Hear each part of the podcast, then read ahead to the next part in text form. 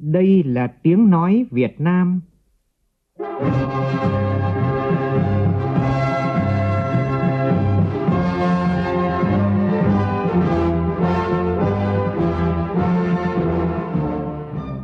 là tiếng nói Việt Nam, phát thanh từ Hà Nội, thủ đô nước Cộng hòa xã hội chủ nghĩa Việt Nam.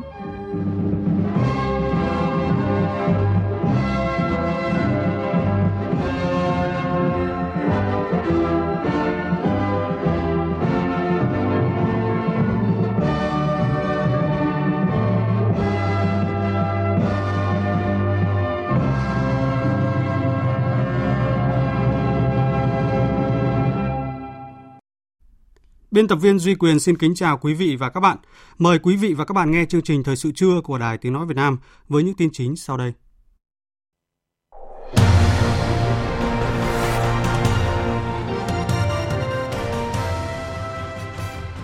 Phát biểu tại hội nghị tổng kết 10 năm thực hiện nghị quyết 28 của Bộ Chính trị về tiếp tục xây dựng các tỉnh, thành phố trực thuộc Trung ương thành khu vực phòng thủ vững chắc,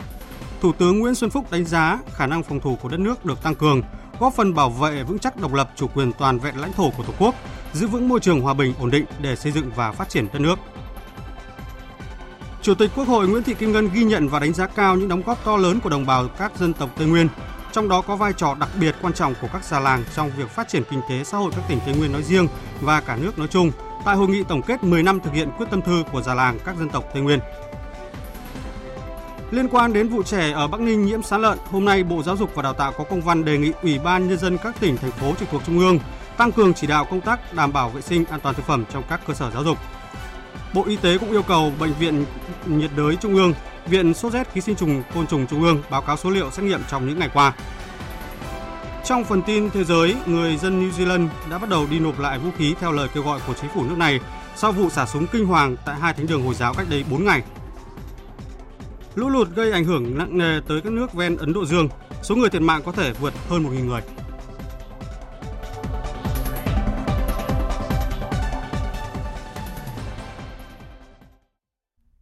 Bây giờ là tin chi tiết.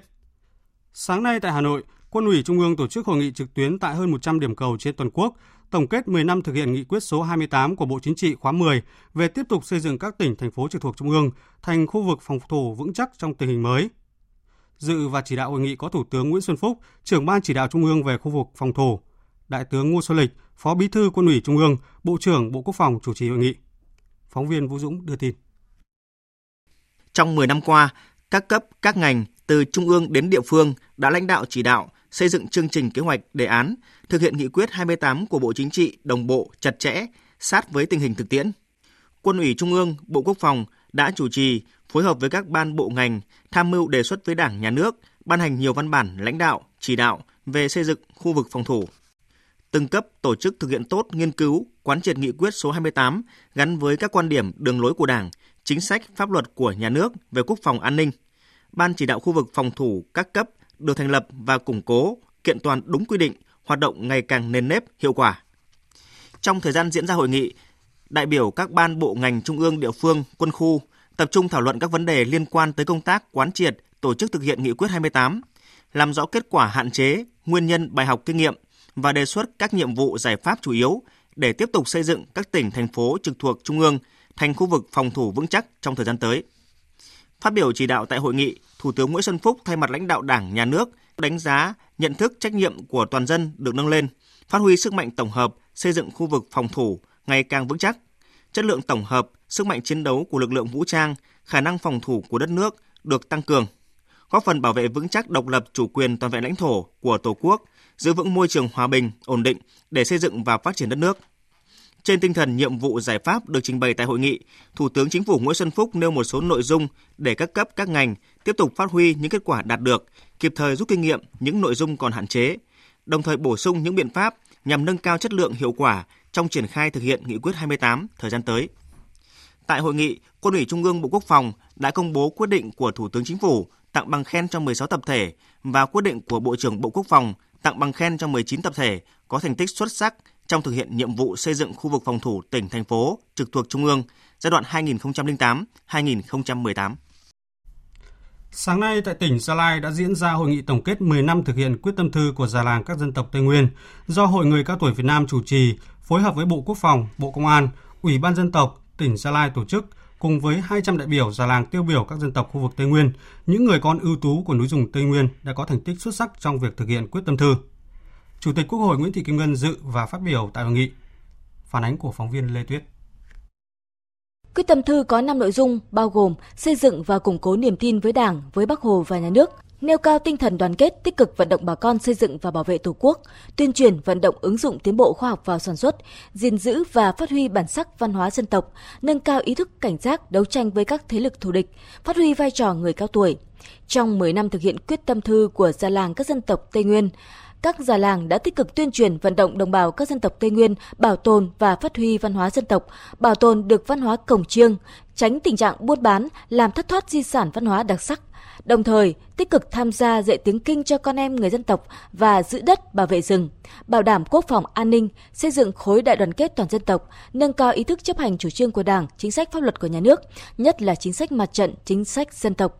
nữ già làng Cờ Xoa Hờ Lâm, sống tại vùng biên giới làng Cờ Rông, xã Ia Mơ, huyện Chư Prong, tỉnh Gia Lai, là nữ già làng hiếm hoi ở mảnh đất Tây Nguyên nắng gió. Một nữ già làng giàu lòng nhân ái, bằng kiến thức và uy tín của bản thân đã được bà con tín nhiệm vượt qua bao tập tục để làm thủ lĩnh của làng. Trò chuyện với chúng tôi, già làng Cờ so Hờ Lâm chia sẻ rất thật về những khó khăn của mình. Khó khăn thứ nhất thì về gia đình, mình là người nữa thì là cơm nước này nọ cho cho nuôi trong nhà nhưng mà rồi rồi con đi ờ, vận động này nó có lúc thì cũng khó khăn phần là, là tôi tác nữa cũng vẫn chạy chữa được. Vẫn có căng chấp chép gia đình rồi. Khi nào ôm đau quá là nằm liệt chỗ để thôi. Nếu con đi lại được thì phải có găng có chuyện gì mình tới. Mình giải thích cho dân hoặc là giải quyết cho dân như vậy đấy Thay mặt lãnh đạo Đảng, Nhà nước, Chủ tịch Quốc hội Nguyễn Thị Kim Ngân ghi nhận và đánh giá cao những đóng góp to lớn của đồng bào các dân tộc Tây Nguyên, trong đó có vai trò đặc biệt quan trọng của các già làng trong việc phát triển kinh tế xã hội của các tỉnh Tây Nguyên nói riêng và cả nước nói chung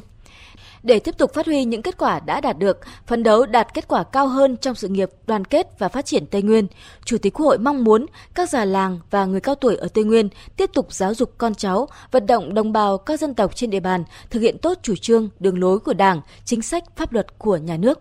Đề nghị các già làng tích cực vận động con cháu giữ gìn phát huy các giá trị văn hóa truyền thống tốt đẹp của từng dân tộc xóa bỏ mọi tập tục lạc hậu, mê tín, dị đoan hiện còn tồn tại làm ảnh hưởng đến sự phát triển của từng dân tộc và sự phát triển chung của cộng đồng. Tiếp tục phát huy tinh thần đoàn kết, xây dựng buôn làng bình yên và ngày càng phát triển,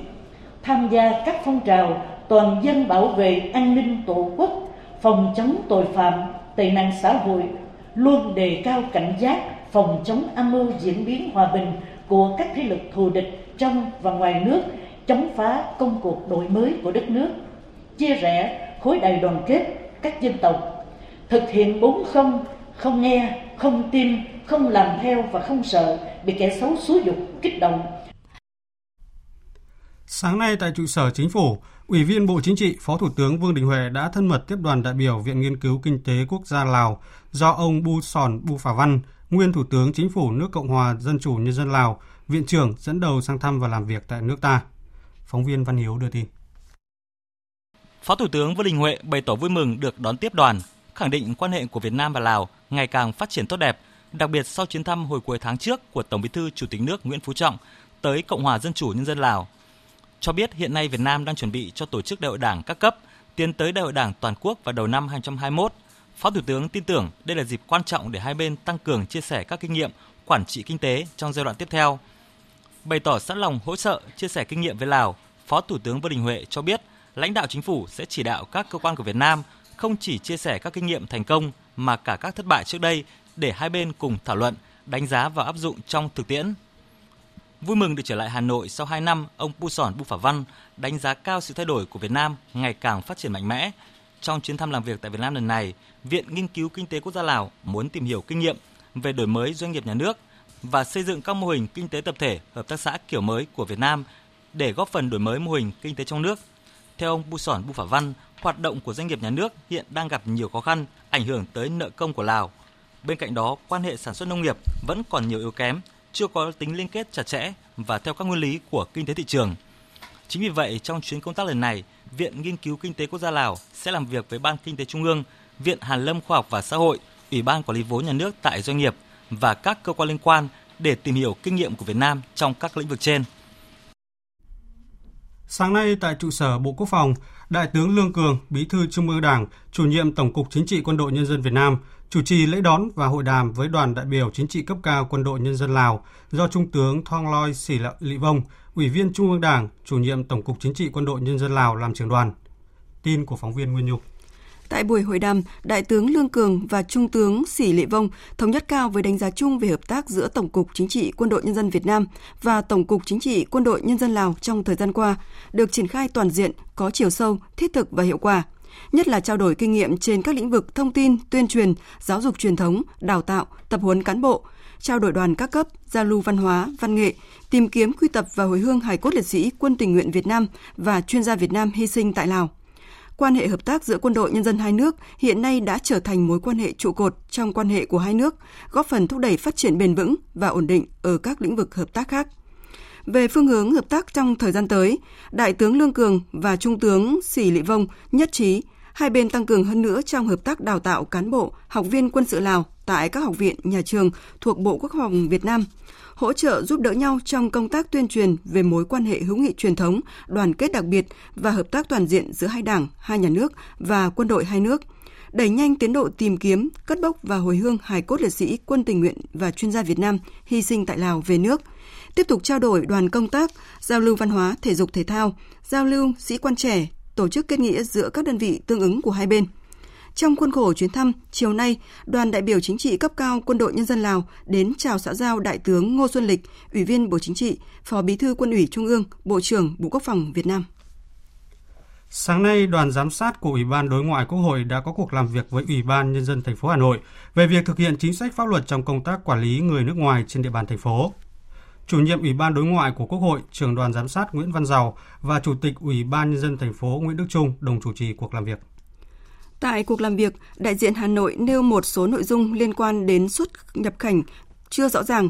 Cụ thể, trong đó có các quy định về việc tạm trú của người nước ngoài còn sơ sài, quy định về trách nhiệm của cơ quan, tổ chức cá nhân có liên quan cần làm rõ.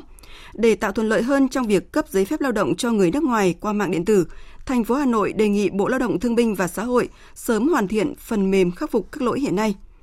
Ủy ban nhân dân thành phố Hà Nội cũng kiến nghị nghiên cứu sửa đổi các quy định liên quan đến quản lý lao động nước ngoài, quy định cụ thể về điều kiện sở hữu nhà, về xử phạt hành chính trong lĩnh vực an ninh trật tự theo hướng bổ sung chế tài xử lý một số hành vi vi phạm như sử dụng thị thực hoạt động sai mục đích nhập cảnh, không khai báo tạm trú. Cần quy định cụ thể hơn về đối tượng người nước ngoài và điều kiện sở hữu nhà tại Việt Nam theo hướng phân loại đối tượng, mục đích nhập cảnh nào thì được sở hữu nhà, có thể ưu tiên nhà khoa học, người có đóng góp cho sự phát triển của đất nước. Sáng nay tại Hà Nội, Tổng cục Thống kê thuộc Bộ Kế hoạch và Đầu tư tổ chức hội nghị công bố Bộ Chỉ tiêu Thống kê Phát triển Bền vững của Việt Nam. Hội nghị thu hút sự tham dự của các đại diện các bộ ngành cùng các cơ quan phát triển quốc tế tại Việt Nam. Phóng viên Nguyễn Hằng đưa tin.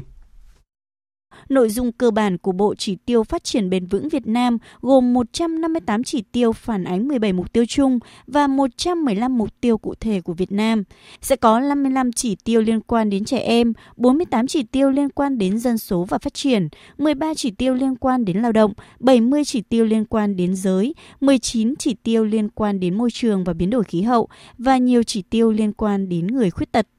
Phát biểu tại hội nghị, ông Nguyễn Bích Lâm, Tổng cục trưởng Tổng cục Thống kê cho biết, không để ai bị bỏ lại phía sau là mục tiêu cốt lõi của các mục tiêu phát triển bền vững. Đây cũng chính là lời nhắc nhở chúng ta phải đảm bảo mọi nỗ lực cần tập trung giải quyết sự bất công trong xã hội. Vì vậy, việc tất cả các bên cần hiểu một cách đầy đủ và đánh giá đúng sự cần thiết của dữ liệu và công tác thống kê là vô cùng quan trọng. Chất lượng thống kê được nâng cao và dữ liệu được phân tổ đầy đủ theo tuổi giới tính thành thị nông thôn tỉnh, thành phố và các đặc điểm khác sẽ hỗ trợ các chính sách phát triển và việc đưa ra quyết định hiệu quả hơn trong thời gian tới. À, cái bộ chỉ tiêu phát triển bền vững à, phản ánh được tất cả những nét đặc trưng của cái nền kinh tế và xã hội của đất nước. Các cái mục tiêu cụ thể thì trong cái bộ chỉ tiêu này bao gồm rất nhiều cái chỉ tiêu à, ở cái mảng xã hội như là cái nhóm chỉ tiêu về xóa đói, về giảm nghèo, rồi về cái à, bình đẳng, thì các chỉ tiêu đấy để có đầy đủ cái bộ thông tin thống kê phục vụ cho tất cả các bộ ngành, các tầng lớp đánh giá thực được phát triển kinh tế xã hội của đất nước để là không để ai bị bỏ lại phía sau, đặc biệt những người nghèo, những người yếu thế. Bà Dương Thị Vân, Chủ tịch Hội Người Khuyết tật thành phố Hà Nội đánh giá cao Bộ Chỉ tiêu Thống kê và Phát triển bền vững. Những người khuyết tật cũng như là những người dễ bị tổn thương được đưa vào chỉ tiêu của bộ chỉ tiêu này cùng với chương trình nghị sự 2030 sẽ góp phần vào mục tiêu không để ai bị bỏ lại phía sau là rất quan trọng.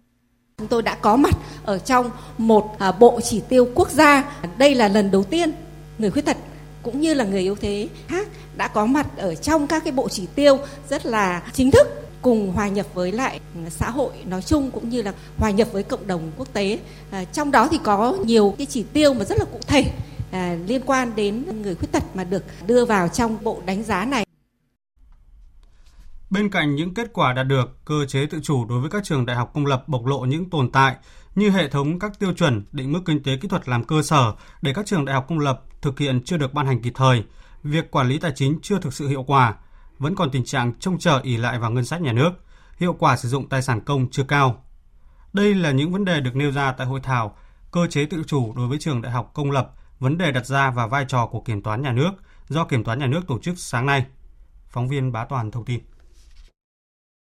thực hiện chức năng theo luật định, Kiểm toán nhà nước đã tiến hành một số cuộc kiểm toán trong lĩnh vực giáo dục và đào tạo. Công tác kiểm toán trong lĩnh vực giáo dục và đào tạo hiện mới chỉ chú trọng kiểm tra đánh giá việc quản lý, sử dụng tài chính công, tài sản công, việc tuân thủ các quy định của nhà nước trong chi ngân sách nhà nước mà chưa đánh giá toàn diện, đánh giá tính hiệu lực hiệu quả đối với cơ chế tự chủ trong các trường đại học công lập. Từ đó có đánh giá kiến nghị sâu về thay đổi cơ chế chính sách của nhà nước. Tiến sĩ Lê Đình Thăng, Kiểm toán trưởng Kiểm toán nhà nước chuyên ngành 3 cho biết. Bản thân cơ quan kiểm toán nhà nước trong những năm qua kiểm toán các trường đại học công lập cũng mới tập trung kiểm toán được cái báo cáo tài chính. Trong khi đó rất nhiều cái vấn đề về quản trị của các trường đại học thì chúng tôi vẫn chưa đủ năng lực để chúng tôi làm. Một cái vấn đề thứ hai nữa là chúng ta phải hoàn thiện được cái cơ chế chính sách và có lẽ chúng ta cần phải có một cơ chế chính sách riêng cho các đơn vị sự nghiệp công nói chung và các trường đại học nói riêng. Chúng ta không nên gắn cái đơn vị này Ờ, nó như một cơ quan nhà nước, mà đây là một cái đơn vị cung cấp dịch vụ công. Và trong đại học thì nó lại có một khác biệt nữa là cái dịch vụ công này thì có những cái trường tư nhân người ta vẫn cung cấp. Tức là có cái yếu tố cạnh tranh cái yếu tố thị trường, cho nên chúng ta phải hoàn thiện cái cơ chế này. Và một cái thứ ba nữa là cơ cấu lại cái chi tiêu ngân sách. Trong cái 20% ngân sách cho giáo dục đào tạo, chúng ta phải cơ cấu lại ờ, để đảm bảo cái việc là ờ, tài trợ của nhà nước. Và để cho nhân dân thấy rằng là không phải tự chủ đại học thì có nghĩa là gắn cái gánh nặng về học lên người dân mà chúng ta cơ cấu lại chi tiêu để đảm bảo chính sách an sinh xã hội cũng như đảm bảo quyền lợi người học cũng như của các trường đại học. Sáng nay tại trường Đại học Lâm nghiệp diễn ra hội thảo nâng cao chất lượng nguồn nhân lực trong sản xuất lâm nghiệp. Phóng viên Đình Trung thông tin. Thưa quý vị và các bạn, à, để góp phần đào tạo nguồn nhân lực trình độ cao trong ngành lâm nghiệp cũng như là áp dụng những công nghệ mới trong truy xuất nguồn gốc lâm sản, Sáng nay, Trường Đại học Lâm nghiệp phối hợp với Bộ Nông nghiệp và Phát triển Nông thôn tổ chức hội thảo phát triển nguồn nhân lực chất lượng cao và ứng dụng khoa học công nghệ cao hiệu quả trong sản xuất lâm nghiệp. Tại hội thảo, nhiều chuyên gia lâm nghiệp đã nhấn mạnh nút thắt lớn nhất với ngành chế biến gỗ hiện nay chính là nguyên liệu mới đáp ứng được 80% nguồn nguyên liệu, chất lượng thấp mới có dưới 15% có chứng chỉ rừng bền vững. Bên cạnh đó thì với quy mô khoảng hơn 420.000 lao động thường xuyên tại các nhà máy chế biến gỗ thì có đến trên 70 đến 80% chưa qua đào tạo. Với mục tiêu trong 10 năm tới, ngành chế biến gỗ và lâm sản xuất khẩu Việt Nam phải trở thành một ngành mũi nhọn trong sản xuất nông nghiệp. Giáo sư tiến sĩ, nhà giáo nhân dân Trần Văn Chứ, hiệu trưởng trường Đại học Lâm nghiệp cho rằng, nghiên cứu, ứng dụng kỹ thuật tiên tiến trong sản xuất và chăm sóc rừng trồng cũng như là đào tạo đại học, đào tạo năng lực thực hành nghề là những định hướng chiến lược phát triển của ngành. Tiên à, là phải thay đổi toàn bộ về căn bản về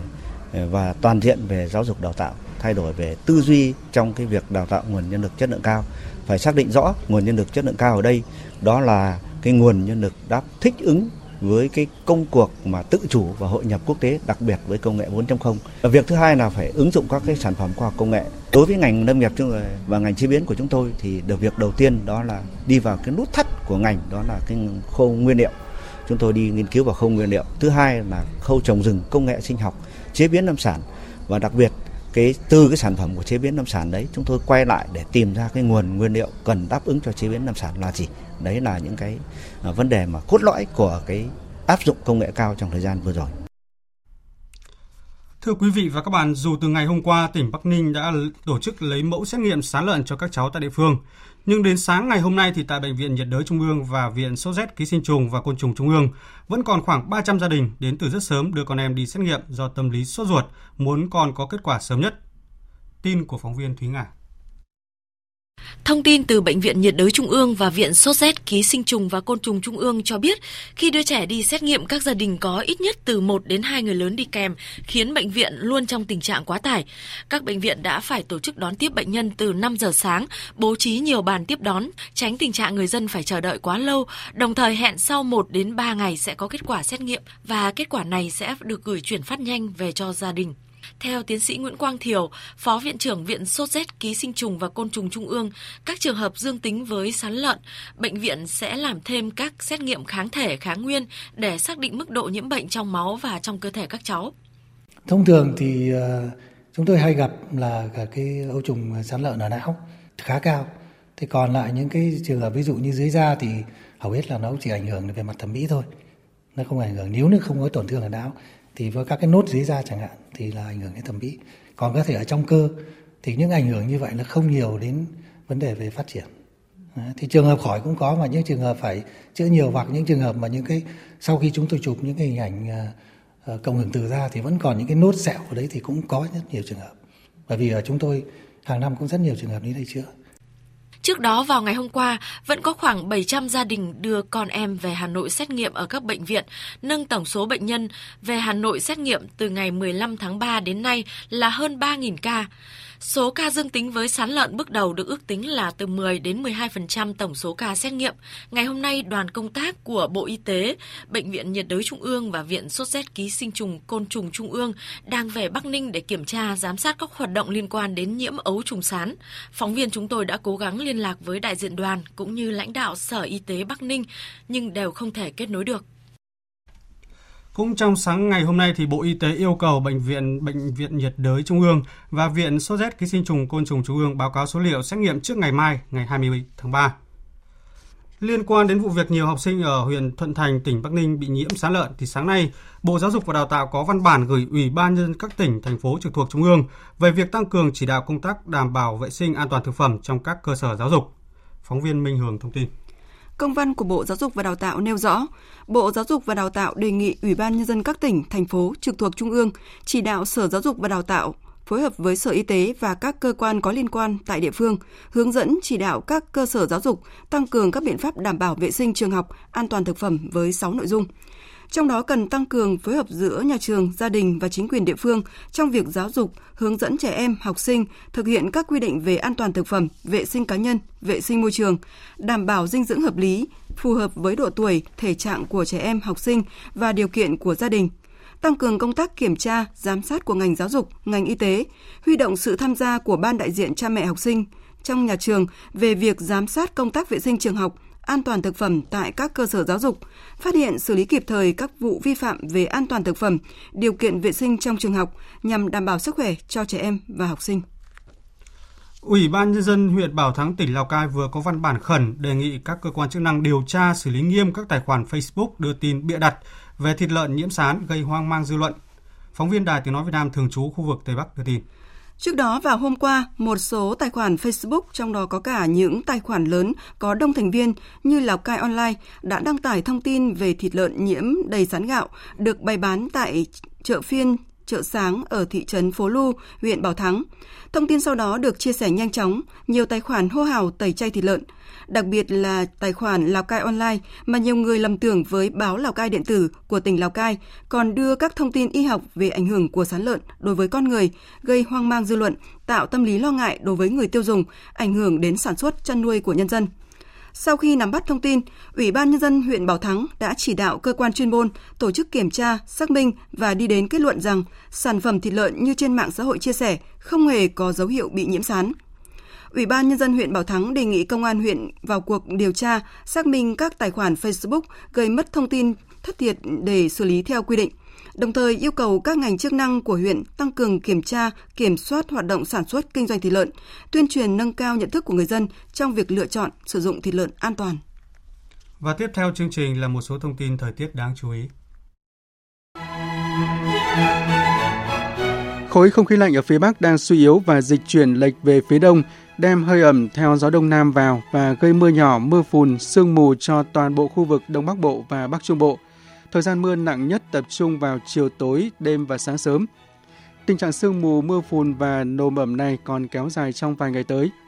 Theo dự báo từ đêm nay đến ngày 22 tháng 3, khu vực Bắc Bộ sẽ có mưa vài nơi. Riêng đêm nay đến đêm mai có mưa, mưa rào và rải rác có rông. Trong cơn rông có khả năng xảy ra lốc xét, mưa đá và gió giật mạnh, đêm và sáng sớm trời rét.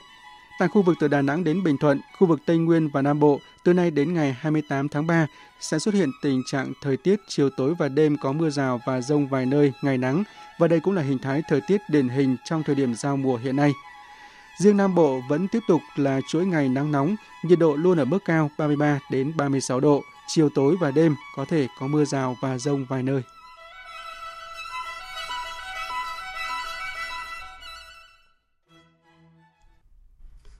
Trong vòng một thế kỷ trở lại đây, lũ lụt đã trở thành thảm họa phổ biến nhất và cũng cướp đi sinh mạng của nhiều người nhất hơn bất kỳ hiện tượng nào khác trong tự nhiên.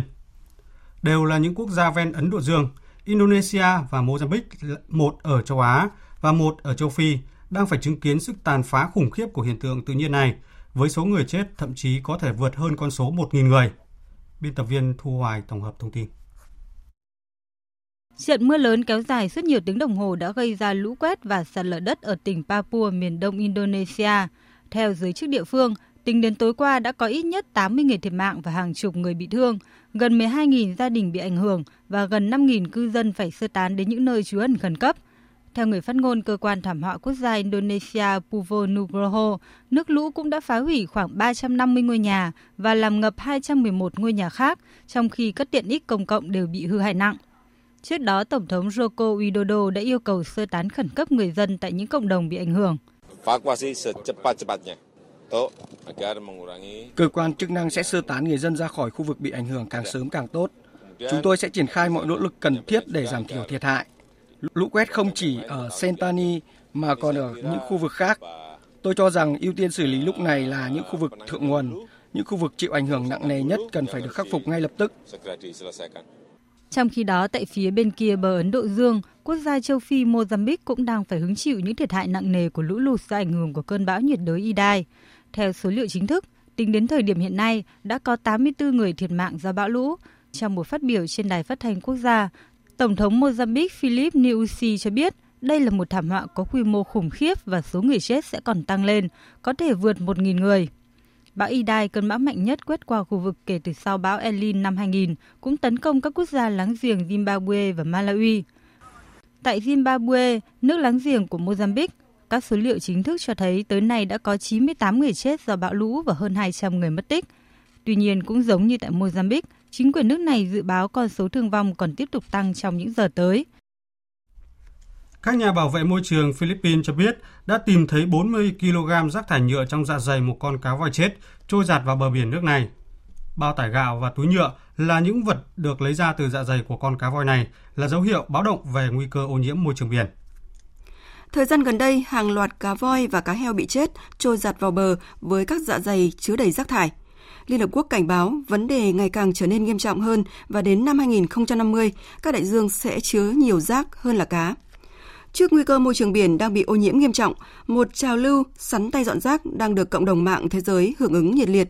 Khởi xướng cho phong trào này là thanh niên người Mỹ Brian Roman với thách thức dọn rác trên Facebook cá nhân. Điều đáng nói là khi thanh niên này đưa hình ảnh lên mạng xã hội đã nhận được sự ủng hộ nhiệt tình của cộng đồng mạng với hàng chục nghìn lượt like và hàng trăm nghìn lượt chia sẻ. Nhiều bạn trẻ trên thế giới đã hưởng ứng gửi cho Brian Roman những bức ảnh họ đang đi thu gom rác thải. Tiếp tục thông tin về động thái của hãng Boeing sau những vụ tai nạn thảm khốc liên quan đến dòng dòng máy bay 737 MAX. Hôm qua, giám đốc điều hành của Boeing cho biết hãng đang thực hiện các bước đi nhằm đảm bảo tuyệt đối sự an toàn của dòng máy bay này sau khi xảy ra các vụ tai nạn máy bay thảm khốc khiến hơn 300 người thiệt mạng trong 6 tháng qua. Cũng theo vị quan chức này, một phần mềm cập nhật vốn được Boeing đưa vào mẫu 737 MAX sau vụ tai nạn máy bay của Lion Air hồi tháng 10 năm ngoái sẽ sớm được công bố. Cùng ngày, Bộ trưởng Giao thông Canada cho biết bộ này đang xem xét lại giấy chứng nhận an toàn đã cấp cho 737 MAX sau khi cơ quan hàng không dân dụng Liên bang Mỹ bị điều tra về việc cấp phép giấy chứng nhận sử dụng dòng máy bay này.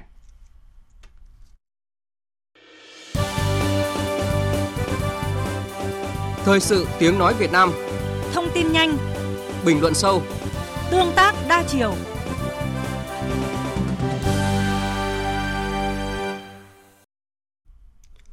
Thưa quý vị và các bạn, quy hoạch chi tiết thiết kế đô thị tỷ lệ 1 trên 500 khu vực trung tâm Hòa Bình, Đà Lạt vừa được Ủy ban nhân dân tỉnh Lâm Đồng công bố đang nhận được sự quan tâm của dư luận. Trong đó bản đồ án khu thương mại phức hợp cao tầng thay cho khu Hòa Bình đầy dấu ấn lịch sử khiến cho giới chuyên môn và những người quan tâm đến lịch sử văn hóa Đà Lạt không khỏi lo ngại. Mục tiêu điểm thời sự trưa nay, chúng tôi đề cập nội dung này. Quy hoạch chi tiết khu vực trung tâm Hòa Bình Đà Lạt rộng 30 ha thuộc phường 1 thành phố Đà Lạt được chia làm 5 phân khu. Quy hoạch định hướng trung tâm Hòa Bình rộng hơn 3 ha sẽ là khu giải trí đa chức năng để phục vụ người dân và du khách. Khi các công trình được xây dựng, Giáp Hòa Bình sẽ bị đập bỏ. Khu vực đồi dinh nơi có tòa nhà dinh tỉnh trưởng sẽ được di rời nguyên khối đến vị trí mới, nhường khuôn viên để xây dựng khu thương mại dịch vụ cao cấp, trong đó có tòa nhà cao 10 tầng trên đỉnh núi. Giáp Hòa Bình được thay thế bằng hai cụm kiến trúc làm khu phức hợp đa năng. Ông Lê Quang Trung, Giám đốc Sở Xây dựng tỉnh Lâm Đồng cho biết. Dinh tỉnh trường, chúng ta vẫn bố trí một khu vực các công trình khách sạn ở khu vực đó, nhưng vẫn giữ lại cái dinh tỉnh trường này. Chỉ có chúng ta di dời vào một vị trí thuận lợi để tổ chức không gian hài hòa giữa các công trình với nhau. Và một số các công trình khác mà không mang tính chất lịch sử để lại thì chúng ta vẫn cứ phải giải tỏa đi. Không đồng tình với quan điểm này, kiến trúc sư Ngô Viết Nam Sơn, người có hơn 20 năm kinh nghiệm tham gia thiết kế nhiều công trình và đô thị lớn cho rằng một đô thị có nhiều cách đạt được các mục tiêu kinh tế mà không nhất thiết phải đánh đổi với việc mất đi nhiều vốn quý và giá trị nền tảng như vậy. Hai cái công trình này á, thật sự là hai cái công trình quan trọng nó mang tính là đánh dấu cái khu lịch sử này. Hiểu Đà Lạt các mình phải thấy rằng á, trong quá trình phát triển lịch sử thì mình có cái không gian lịch sử phố Pháp. Phố Pháp nó nằm ở phía nam, và phía tây nam là dọc theo Trần Phú rồi những công trình khách sạn Palace rồi nhà thờ con gà vân vân đó. Đó là khu lịch sử phố Pháp. Người ta hay nói nhiều đến khu lịch sử phố Pháp nhưng mà họ hay bỏ quên là khu lịch sử phố Việt. Khu lịch sử phố Việt thì thời gian đó đó thì ở khu Hòa Bình, khu ấp Ánh Sáng nó có giá trị rất sâu đậm trong cái lòng người dân và nó là về giá trị lịch sử nó rất là cao. Nếu mà mình so sánh Đà Lạt với Hà Nội á, thì chúng ta Hà Nội cũng có khu phố Tây và có cái khu 36 phố phường. Đó. Thì cái khu Hòa Bình nó ví như cái khu 36 phố phường của Đà Lạt vậy. Và nếu mà chúng ta bỏ cái khu hòa bình chúng ta hiện đại hóa nó thì cũng giống như là chúng ta đang xóa bỏ 36 phố phường để chúng ta hiện đại hóa nó lên. Thì hỏi câu hỏi đó lên thì các bạn sẽ thấy là có chấp nhận được hay không ạ? Kiến trúc sư Trần Công Hòa, Hội Kiến trúc sư tỉnh Lâm Đồng cũng không giấu được sự thất vọng về bản quy hoạch này. Khi làm quy hoạch khu trung tâm chúng tôi nghĩ những người làm thiết kế buộc phải nghiên cứu quá khứ của đô thị nó như thế nào và cái việc phát triển nó là phải theo cái chủ trương là phát triển tiếp nối. Thì tôi nghĩ nó sẽ hợp lý hơn ở đây. Cái đồ án đề xuất là làm một khối công trình quá đồ sộ với hình thức kiến trúc là vô hồn. Không biết nói cái gì mà chúng tôi thấy là một cái, cái hộp kính với cái máy ngược như vậy thì cả hai công trình thì chúng tôi thấy xa lạ. Và từ đó để khẳng định là cái việc nghiên cứu ở đây nó hời hợt. Kiến trúc sư Ngô Viết Nam Sơn nêu quan điểm, nhà đầu tư thường chỉ muốn cắm nhà cao tầng vào những khu vực đô thị hiện hữu vì ở đó họ hưởng lợi hạ tầng dân cư có sẵn. Nếu nhà quản lý đô thị chỉ nhìn thấy nguồn lợi trước mắt mà quên rằng sau đó phải tốn rất nhiều ngân sách để cải tạo các khu vực xung quanh thì gánh nặng trách nhiệm đó sẽ đổ dồn lên vai các nhà lãnh đạo thế hệ sau. Đà Lạt là thành phố trong rừng, rừng trong thành phố sẽ chỉ còn là khẩu hiệu của lãnh đạo thành phố mà không còn là hiện thực nếu như bản quy hoạch này được thực thi. Tôi đã từng góp ý cho lãnh đạo Đà Lạt vào cuối năm 2017 rồi. Và trong hội thảo đó, thì các vị lãnh đạo và các nhà chuyên gia thì đều đồng tình với cái ý kiến của tôi nêu lên. Cho thấy rằng là các vị lãnh đạo họ đồng tình nhưng mà khi phê duyệt thì nó được bỏ sang bên lề. Để mà xem cái vấn đề trách nhiệm của cái chuyện mà tại sao những ý kiến chưa được ghi nhận thì ờ, tôi nghĩ rằng là các vị lãnh đạo nên hỏi lại cái quy trình phê duyệt Đà Lạt nên chấn chỉnh lại bởi vì đâu đó chúng tôi đang đọc được những dự án là có rất nhiều dự án đang đề xuất những cái dự án tương tự là cứ lấy đỉnh đồi xây cao tầng lên bây giờ chúng ta hãy hình dung tất cả những cái đỉnh cao của Đà Lạt đều là công trình hết thì một cái khung cảnh như vậy nó có còn thu hút khách du lịch nữa hay không? Kiến trúc sư Trần Công Hòa cũng cho biết, gần năm trước, Sở Xây dựng Lâm Đồng có gửi đồ án quy hoạch chi tiết khu trung tâm Hòa Bình cho hội xem và xin góp ý. Hội đã có góp ý bằng văn bản nêu lên sự cần thiết của việc chỉnh trang, nâng cấp khu Hòa Bình. Song song đó, góp ý nhiều điểm trong đồ án thiết kế chưa phù hợp. Vậy nhưng, khi công bố và triển lãm đồ án thì những điều mà hội kiến trúc sư góp ý không được ghi nhận. Điều này khiến dư luận đặt nhiều câu hỏi, phải chăng việc lấy ý kiến chỉ là hình thức để hợp thức hóa ý kiến chủ quan của chủ đầu tư đưa ra? Điều này rất cần được lãnh đạo địa phương giải trình trước dư luận. Theo kiến trúc sư Ngô Viết Nam Sơn, chúng ta đã có rất nhiều bài học trong việc phát triển đô thị, chỉnh trang đô thị bị phá vỡ không gian. Khánh Hòa là một ví dụ. Nhà cao tầng xây san sát ngay trước bãi biển Nha Trang, chắn gió và làm mất không gian biển. Việc làm này chỉ có nhà đầu tư được lợi, còn chính quyền và người dân bản địa không được thụ hưởng.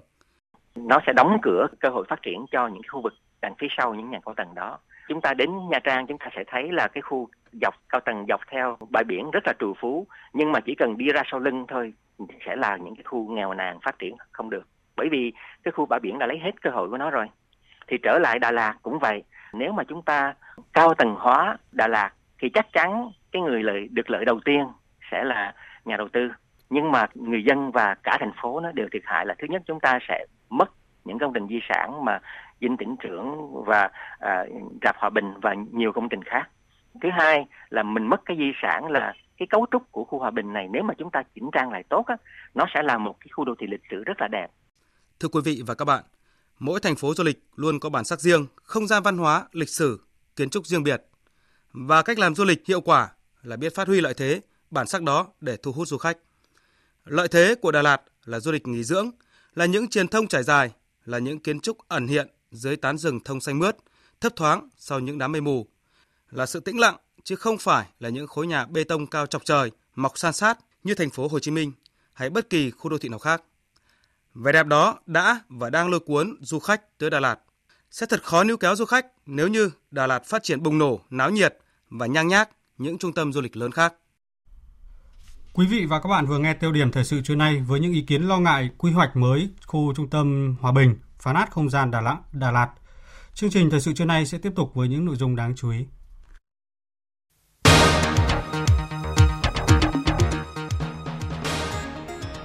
Đối tượng xâm hại trẻ em được tại ngoại là không đúng pháp luật. Vụ nổ súng tại Hà Lan là hồi chuông cảnh báo về vấn đề bạo lực súng đạn tại các quốc gia đang phát triển. Trong khi đó, người dân New Zealand bắt đầu đi giao nộp vũ khí.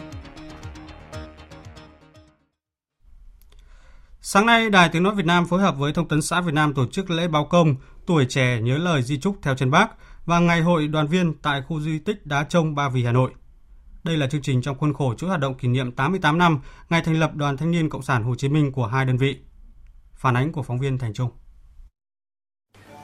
Trước nhà tưởng niệm Bác Hồ, đoàn viên của Đài Tiếng nói Việt Nam và Thông tấn xã Việt Nam kính cẩn báo công với Bác về những thành tích và việc làm ý nghĩa trong thời gian qua. 860 đoàn viên của Thông tấn xã Việt Nam và hơn 1.000 đoàn viên của Đài Tiếng nói Việt Nam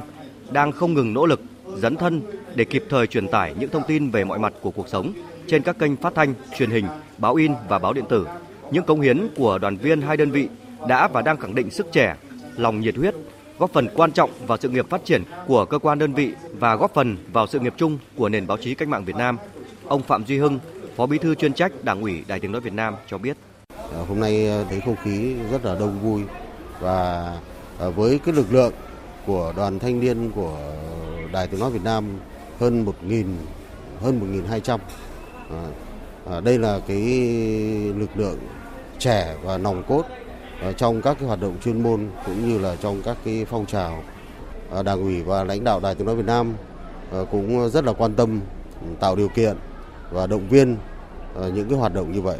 Dịp này, Đoàn Đài Tiếng nói Việt Nam và Đoàn Thông tấn xã Việt Nam đã ký kết giao ước phối hợp thực hiện chương trình tình nguyện Ước mơ cho em với những hoạt động thiết thực chăm lo cho trẻ em nghèo ở vùng cao, giúp các em có thêm điều kiện vươn lên trong học tập và cuộc sống. Chị Lê Tố Trinh, Phó Bí thư Đoàn Thông tấn xã Việt Nam nói: đoàn thanh niên của hai đơn vị mong muốn rằng sẽ lên báo công bác với sức trẻ sự nỗ lực của tuổi trẻ hai đơn vị thì hai đơn vị à, mong muốn sẽ giáo dục cái truyền thống của đất nước, giáo dục chính trị tư tưởng để xây dựng các công trình phần việc thanh niên để kính dâng lên bác. Tuổi trẻ của Đoàn Thanh niên Thông tấn xã Việt Nam và Đài Tiếng nói Việt Nam cũng đã có những giao kết sẽ cùng nhau thực hiện những chương trình thiện nguyện chia sẻ vì cộng đồng. Liên quan đến vụ việc đối tượng dâm ô bé gái 9 tuổi ở Trường Mỹ, Hà Nội và gây thương tích cho nạn nhân nhưng vẫn được tại ngoại do phạm tội ít nghiêm trọng theo lời cơ quan chức năng đã khiến dư luận và các cơ quan bảo vệ trẻ em bất bình. Phản ánh của phóng viên Kim Thành. Vụ việc bé gái 9 tuổi ở huyện Trương Mỹ, Hà Nội bị đối tượng Nguyễn Trọng Trình, 31 tuổi, trú tại xã Hòa Chính, huyện Trương Mỹ, Hà Nội, dâm ô tại vườn chuối, gây chảy máu vùng kín, gãy răng hàm, dạn xương, khiến dư luận phẫn nộ. Công an huyện Trương Mỹ đã khởi tố đối tượng về tội dâm ô đối với người dưới 16 tuổi. Tuy nhiên, bị can được công an cho tại ngoại vì được cho là do phạm tội ít nghiêm trọng, dùng biện pháp ngăn chặn, cấm đi khỏi nơi cư trú. Cách xử lý này khiến dư luận xã hội vô cùng bức xúc. Chị Nguyễn Thúy Ngân ở quận Hoàng Mai, Hà Nội cho biết không đồng tình với quyết định này của công an huyện Trương Mỹ. Tôi thấy hoàn toàn là rất là bức xúc, bởi vì là bản thân cái um, đứa bé 9 tuổi đấy đã bị xâm hại là thứ nhất là bị chảy máu vùng kín, cũng như là tay bị gãy là như thế là đã quy vào cái chuyện hình sự rồi. Tôi cần hỏi là pháp luật như thế nào là để quy cái đối tượng đấy là hành vi dâm ô trẻ em? Những cái bằng chứng rõ ràng thế này mà em bé phải phải hứng chịu cái hành động thú tính của người hiện mà công an trương mỹ cho tại ngoại vì bản thân chúng tôi là phụ huynh nên tôi cũng đặt vào như một người mẹ của em đấy thì tôi rất là bức xúc và rất là bất bình Bà Trần Thị Ngọc Nữ, tri hội trưởng tri hội luật sư bảo vệ trẻ em, Hội bảo vệ quyền trẻ em Việt Nam cho biết, Hội bảo vệ quyền trẻ em Việt Nam đã có công văn gửi Công an thành phố Hà Nội và Viện Kiểm sát Nhân dân thành phố Hà Nội nêu rõ đây là một vụ án nghiêm trọng, xâm phạm đến tính mạng, thân thể của nạn nhân, làm tổn thương lâu dài cho tâm hồn trẻ.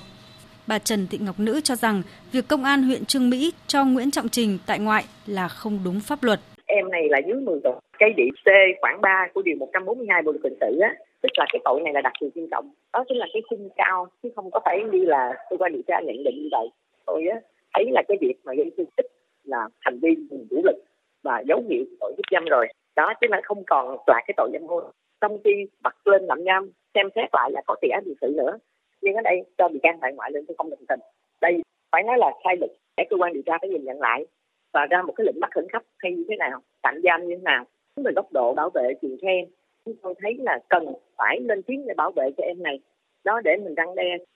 Không đồng tình với kết luận của cơ quan điều tra huyện Trương Mỹ, ông Đặng Hoa Nam, Cục trưởng Cục Trẻ Em Bộ Lao động Thương binh và Xã hội cho rằng vụ việc đang trong quá trình điều tra, không thể kết luận là ít nghiêm trọng hay nghiêm trọng đối với vụ việc xâm hại tình dục trẻ em. Pháp mà cơ quan điều tra đã kết luận là đây là cái hành vi dâm ô đối với trẻ em, đó là vội vã. Và cục thì đã cũng đã chỉ đạo cái chỗ tổng đài 11 và cùng với trung tâm tác xã hội là sẽ xuống trực tiếp tiếp cận với lại nạn nhân và gia đình nạn nhân để có các biện pháp hỗ trợ phục hồi về tâm lý cũng như là thể chất và các cái biện pháp hỗ trợ tư pháp khác cục cũng đã có cái công văn đề nghị sở lao động thương binh xã hội xác minh lại thông tin và báo cáo với lại ủy ban dân thành phố đấy để có cái ý kiến chỉ đạo hỗ trợ nạn nhân cũng như là tiến hành các cái biện pháp tố tụng theo đúng quy định của pháp luật đối với một cái vụ án hình sự xâm hại tình dục trẻ em Liên quan đến vụ việc này, thông tin mới nhất mà chúng tôi có được, cơ quan cảnh sát điều tra công an thành phố Hà Nội sẽ mở rộng điều tra vụ án để xem xét xử lý đối tượng theo tội danh hiếp dâm người dưới 16 tuổi, quy định tại điều 142 Bộ luật hình sự.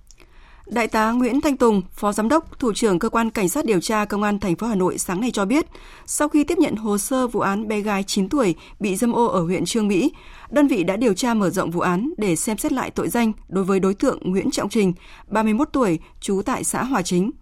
Cơ quan điều tra sẽ mở rộng điều tra vụ án để xem xét xử lý đối tượng theo tội danh hiếp dâm người dưới 16 tuổi, quy định tại Điều 142 Bộ Luật Hình sự. Trước đó, cơ quan cảnh sát điều tra công an thành phố Hà Nội đã rút toàn bộ hồ sơ vụ án dâm ô cháu bé 9 tuổi từ công an huyện Trương Mỹ về để trực tiếp thụ lý làm rõ. Đêm qua, đơn vị đã bắt tạm giam đối tượng Nguyễn Trọng Trình để phục vụ công tác điều tra.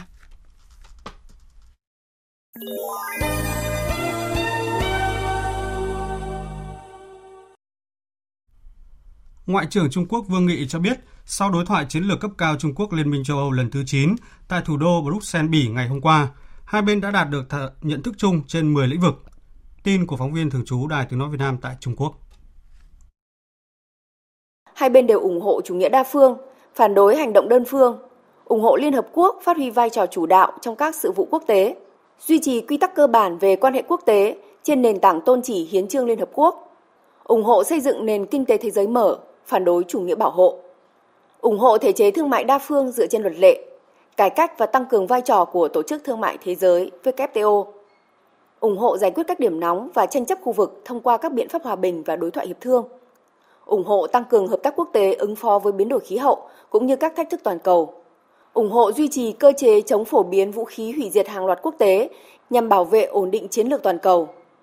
ủng hộ việc thực hiện chương trình nghị sự 2030 vì sự phát triển bền vững, ủng hộ việc đấu tranh chống chủ nghĩa khủng bố dưới mọi hình thức, ngăn chặn sự lan tràn của tư tưởng cực đoan,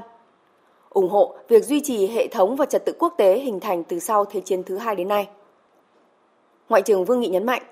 chuyến thăm sắp tới của Chủ tịch nước Trung Quốc Tập Cận Bình tới Italy, Monaco và Pháp cho thấy Trung Quốc hết sức coi trọng quan hệ với châu Âu. Ông cũng thừa nhận giữa hai bên còn tồn tại bất đồng trong các vấn đề cụ thể và kêu gọi hai bên tăng cường đối thoại chiến lược, giải quyết thỏa đáng bất đồng, thúc đẩy hợp tác cùng có lợi. Cảnh sát Hà Lan đã bắt giữ một người đàn ông Thổ Nhĩ Kỳ nghi phạm xả súng gây rúng động khiến 3 người thiệt mạng và 9 người khác bị thương trên một xe điện tại thành phố Utrecht chiều qua theo giờ Việt Nam. Khi mà thế giới chưa hết bàng hoàng sau vụ tấn công khủng bố đẫm máu tại New Zealand hôm 15 tháng 3, thì vụ nổ súng tại Hà Lan là một hồi chuông cảnh báo về vấn đề bạo lực súng đạn tại các quốc gia phát triển. Còn tại New Zealand hôm nay, các hoạt động chuẩn bị để chôn cất các nạn nhân trong vụ xả súng tại đền thờ Hồi giáo ở Christchurch hôm 15 tháng 3 vừa qua đã bắt đầu. Một nhóm tình nguyện viên nước ngoài cũng đã đến New Zealand để hỗ trợ các hoạt động cho lễ tang theo nghi thức Hồi giáo. Người dân New Zealand hôm nay cũng bắt đầu nộp lại vũ khí theo lời kêu gọi của chính phủ nước này, thắt chặt luật sử dụng súng. Hiện cảnh sát New Zealand chưa công bố số liệu cụ thể về số lượng vũ khí đã được người dân giao nộp, nhưng cũng đã phát đi khuyến cáo rằng trong bối cảnh an ninh đang được thắt chặt và tình hình hiện tại, người dân nên gọi cho cảnh sát trước khi giao nộp vũ khí. Và tiếp theo chương trình thời sự trưa nay là trang tin đầu tư tài chính và trang tin thể thao.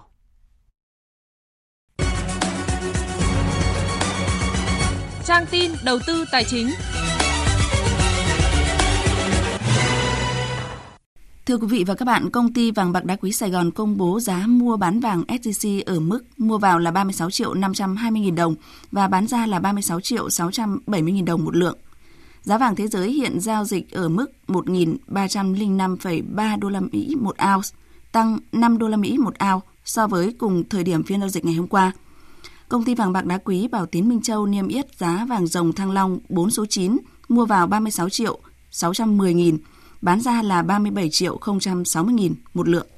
Ngân hàng Nhà nước sáng nay niêm yết tỷ giá trung tâm giữa đồng Việt Nam với đô la Mỹ ở mức 22.960 đồng đổi 1 đô la Mỹ, tăng 8 đồng so với hôm qua, với biên độ cộng trừ 3% đang được áp dụng. Tỷ giá trần mà các ngân hàng áp dụng hôm nay là 23.648 đồng đổi 1 đô la Mỹ và tỷ giá sàn là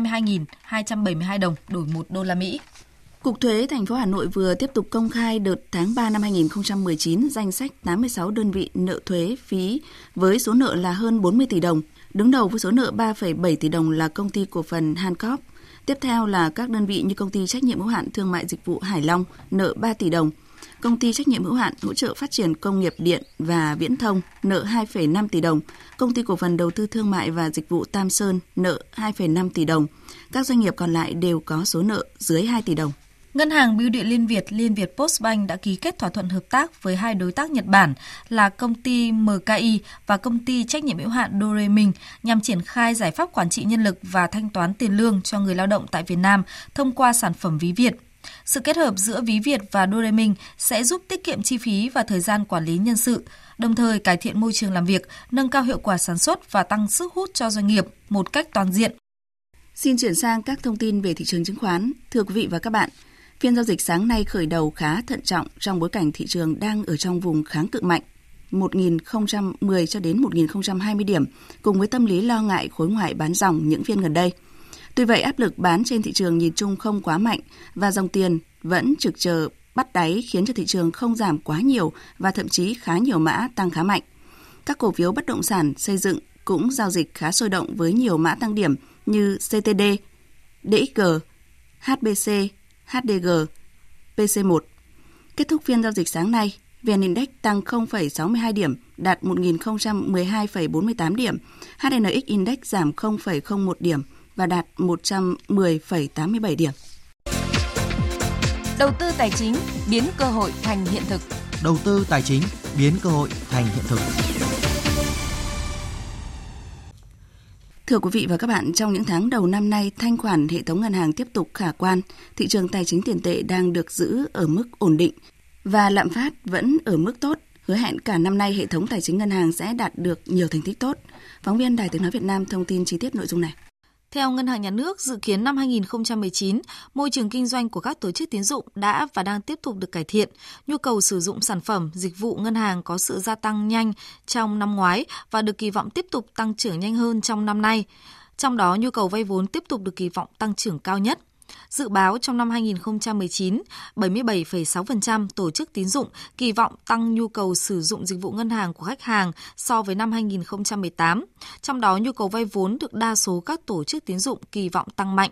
Tiếp đến là nhu cầu gửi tiền, dịch vụ thanh toán với mức kỳ vọng cao. Ông Phạm Thanh Hà, vụ trưởng vụ chính sách tiền tệ thuộc Ngân hàng Nhà nước cho biết. Về mặt uh, tín dụng thì uh, Ngân hàng Nhà nước sẽ tiếp tục uh, kiểm soát ờ, tăng trưởng tín dụng để phù hợp với ờ, tăng trưởng kinh tế, phù hợp với ờ, tăng trưởng huy động vốn và cố gắng hướng tín dụng vào các ngành, các lĩnh vực sản xuất kinh doanh và tạo động lực cho tăng trưởng kinh tế. Thì về lãi suất thì ngân hàng nhà nước sẽ duy trì mặt bằng lãi suất ổn định, đảm bảo thanh khoản của hệ thống và các điều hành tỷ giá một cách chủ động, linh hoạt. Dự báo trong năm 2019, đa số các tổ chức tín dụng kỳ vọng thanh khoản của hệ thống ngân hàng diễn biến khả quan đối với đồng Việt Nam và ngoại tệ. Các tổ chức tín dụng cho biết tỷ lệ nợ xấu trên dư nợ tín dụng được giữ ở mức thấp và có xu hướng giảm trong năm nay. Dự báo về khả năng huy động vốn trong năm nay, các tổ chức tín dụng kỳ vọng huy động vốn tăng trưởng bình quân là 13,9%, trong đó tốc độ tăng trưởng huy động vốn đồng Việt Nam tăng nhanh hơn so với huy động ngoại tệ các tổ chức tín dụng kỳ vọng dư nợ tín dụng của toàn hệ thống ngân hàng tăng trưởng bình quân là 15,27% đến cuối năm nay. Trong đó, tín dụng đồng Việt Nam luôn được kỳ vọng tăng trưởng nhanh hơn so với tín dụng ngoại tệ. Như vậy, với những diễn biến tích cực từ thị trường tiền tệ trong năm 2018, các tổ chức tín dụng kỳ vọng ngành ngân hàng tiếp tục cải thiện trong năm 2019. Các chính sách điều hành của ngân hàng nhà nước và chính phủ trong năm nay tiếp tục giữ ổn định lạm phát và đảm bảo nhu cầu vốn cho nền kinh tế, qua đó hỗ trợ tăng trưởng kinh tế. Theo Ngân hàng Nhà nước, năm nay định hướng tổng phương tiện thanh toán tăng khoảng 13%, tín dụng tăng trưởng khoảng 14%, có điều chỉnh phù hợp với diễn biến và tình hình thực tế.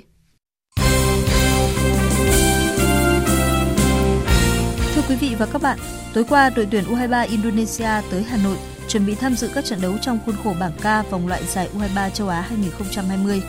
Để sớm làm quen với thời tiết, ngay sáng nay, thầy trò huấn luyện viên Indra Safari đã có buổi tập đầu tiên tại Trung tâm Thể thao Viettel, cách khách sạn hơn 30 km. Trước đó, U23 Indonesia trải qua một tuần tập luyện tại Bali và hiện có đầy đủ lực lượng mạnh nhất cho giải đấu với mục tiêu giành ngôi đầu bảng. Huấn luyện viên Safri cho biết sẽ chỉ rút danh sách 23 cầu thủ chính thức vào ngày 21 tháng 3. Tại giải lần này, U23 Indonesia mang sang 21 cầu thủ vừa giành chức vô địch giải U22 Đông Nam Á cách đây một tháng và bổ sung thêm 3 cầu thủ đang chơi bóng ở nước ngoài là Sadi Ramdani, Era William và Eji Maulana. Chia sẻ với truyền thông tại sân bay nội bài, tiền đạo 19 tuổi Eji Maulana cho biết Tuy từng thắng đội Việt Nam ở giải U22 Đông Nam Á, nhưng điều đó không quan trọng nữa. Đó là giải Đông Nam Á, còn giờ là châu Á. U23 Indonesia sẽ chiến đấu để giành thắng lợi. Mọi thứ không dễ dàng và hãy chờ xem đội nào sẽ vượt qua vòng loại. Sự có mặt của U23 Indonesia đã làm nóng bầu không khí trước cuộc đua tại bảng K vòng loại U23 châu Á 2020. Ngày mai hai đội khách còn lại là Thái Lan và Brunei cũng sẽ tới Hà Nội. Theo truyền thông Thái Lan, cơn bão chấn thương đang khiến U23 Thái Lan gặp nhiều trở ngại – Cụ thể, hai cầu thủ trong danh sách ban đầu đã phải ở nhà là hậu vệ Kevin Demroman, tiền vệ Ikarit Pania. Hôm qua, tiền vệ Rathacon Makami cũng xin rút lui vì chấn thương, còn trung vệ Marco Balini vẫn đang bỏ ngỏ khả năng ra sân. Về phía đội chủ nhà, huấn luyện viên Park Hang-seo đã phải mời bác sĩ nổi tiếng người Hàn Quốc Choi Ju-jong sang Việt Nam chữa trị chấn thương cho Đình Trọng. Trung vệ này đã thi đấu 30 phút trong trận giao hữu với Đài Bắc Trung Hoa trên sân hàng đẫy, nhưng việc vào sân khi chưa hoàn toàn sung sức khiến Đình Trọng bị đau. Trong buổi tập hôm qua, cầu thủ của Hà Nội FC chỉ có thể vận động nhẹ Trong khi đó, đội trưởng Quang Hải cũng đã trở lại tập luyện sau khi nghỉ trọn vẹn 2 ngày vì bị căng cơ. Liên quan đến công tác truyền thông của bảng K vòng loại U23 châu Á 2020, Đài Tiếng nói Việt Nam và Đài truyền hình kỹ thuật số Việt Nam là đơn vị truyền hình chủ nhà chịu trách nhiệm sản xuất và phát sóng các trận đấu diễn ra trên sân vận động quốc gia Mỹ Đình từ ngày 22 đến 26 tháng 3. Toàn bộ 6 trận đấu được tường thuật trực tiếp trên các kênh phát thanh VOV1, VOV2, VOV3, kênh truyền hình VTC1, VTC3, VTC9, VOVTV, trực tuyến trên vov.vn, vtc.vn và các ứng dụng VTC Now, VOV Media. Phát biểu tại buổi lễ công bố diễn ra hôm qua tại Hà Nội, ông Nguyễn Thế Kỷ, Ủy viên Ban chấp hành Trung ương Đảng, Tổng Giám đốc Đài Tiếng Nói Việt Nam khẳng định. Với tư cách là một cơ quan báo chí hàng đầu của quốc gia, Đài Tiếng Nói Việt Nam luôn luôn sẵn sàng làm hết cái sức mình nhiệm vụ của mình để phục vụ cho công chúng. Chúng tôi ờ, mong muốn các cầu thủ của đội tuyển chúng ta tiếp tục là những chiến binh dũng cảm, ngoan cường, tài trí để tiếp tục cái sân chơi rất khó khăn nhưng mà không phải là chúng ta không có quyền mong được bước lên đỉnh vinh quang.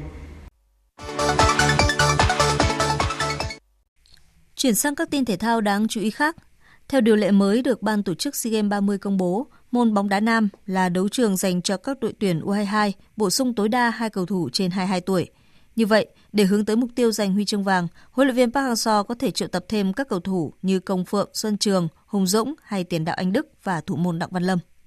Trong tháng 3 này, các đội tuyển quốc gia ở châu Âu sẽ có hai trận đấu ở vòng loại Euro 2020. Với đương kim vô địch thế giới Pháp trước trận gia quân gặp Moldova, tiền đạo Anthony Martial đã xin rút lui vì chấn thương và thay thế bởi Thomas Lemar. Tiền vệ 27 tuổi Sedan Sakiri cũng vừa rời khỏi đội tuyển Thụy Sĩ vì chấn thương.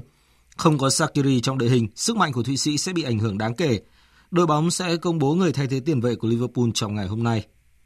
Ở một diễn biến khác, huấn luyện viên Gareth Southgate đã triệu tập bổ sung tiền vệ Ward đang có phong độ tốt trong màu áo của Southampton. Tiền vệ 24 tuổi này đã ghi 6 bàn sau 9 trận. Ward được cho là thay thế vị trí của tiền vệ Jordan Henderson bị đau trong trận Liverpool thắng Bayern Munich tại Champions League. Trước đó, các cầu thủ như Luke Shaw, John Stone đã phải rút lui khỏi đợt tầm trung này của tuyển Anh vì các chấn thương khác nhau. Huấn luyện viên Southgate cũng có một quyết định khá bất ngờ khi triệu tập Hudson Odoi, tiền đạo 18 tuổi của câu lạc bộ Chelsea. Dự báo thời tiết Phía Tây Bắc Bộ nhiều mây, chiều có mưa rào và rông rải rác, đêm có mưa rào vài nơi. Riêng khu Tây Bắc có mưa rào và rông vài nơi, gió nhẹ, đêm trời rét. Trong cơn rông có khả năng xảy ra lốc xét, mưa đá và gió giật mạnh. Nhiệt độ từ 18 đến 25 độ, riêng khu Tây Bắc cao nhất trong hôm nay 26 đến 29 độ, có nơi trên 30 độ. Phía Đông Bắc Bộ và Thanh Hóa nhiều mây, chiều có mưa, mưa rào và rải rác có rông, đêm có mưa, mưa rào rải rác, gió nhẹ, đêm trời rét. Trong cơn rông có khả năng xảy ra lốc xét, mưa đá và gió giật mạnh, nhiệt độ từ 17 đến 24 độ. Khu vực từ Nghệ An đến Thừa Thiên Huế, phía Bắc nhiều mây, có mưa rào và rông vài nơi. Phía Nam có mây, chiều nắng, chiều tối và đêm có mưa rào và rông vài nơi, gió nhẹ, đêm trời lạnh. Nhiệt độ từ 20 đến 26 độ, phía Nam cao nhất từ 27 đến 30 độ, có nơi trên 31 độ. Khu vực ven biển từ Đà Nẵng đến Bình Thuận, chiều nắng, chiều tối và đêm có mưa rào và rông vài nơi, gió đông bắc cấp 2, cấp 3. Trong cơn rông có khả năng xảy ra lốc xét và gió giật mạnh, nhiệt độ từ 22 đến 33 độ. Tây Nguyên, chiều nắng, chiều tối và đêm có mưa rào và rông vài nơi, gió đông bắc đến đông cấp 2, cấp 3. Trong cơn rông có khả năng xảy ra lốc xét và gió giật mạnh, nhiệt độ từ 18 đến 34 độ. Nam Bộ, chiều nắng, có nơi nắng nóng, chiều tối và đêm có mưa rào và rông vài nơi, gió đông cấp 2, cấp 3. Trong cơn rông có khả năng xảy ra lốc xét và gió giật mạnh, nhiệt độ từ 23 đến 36 độ.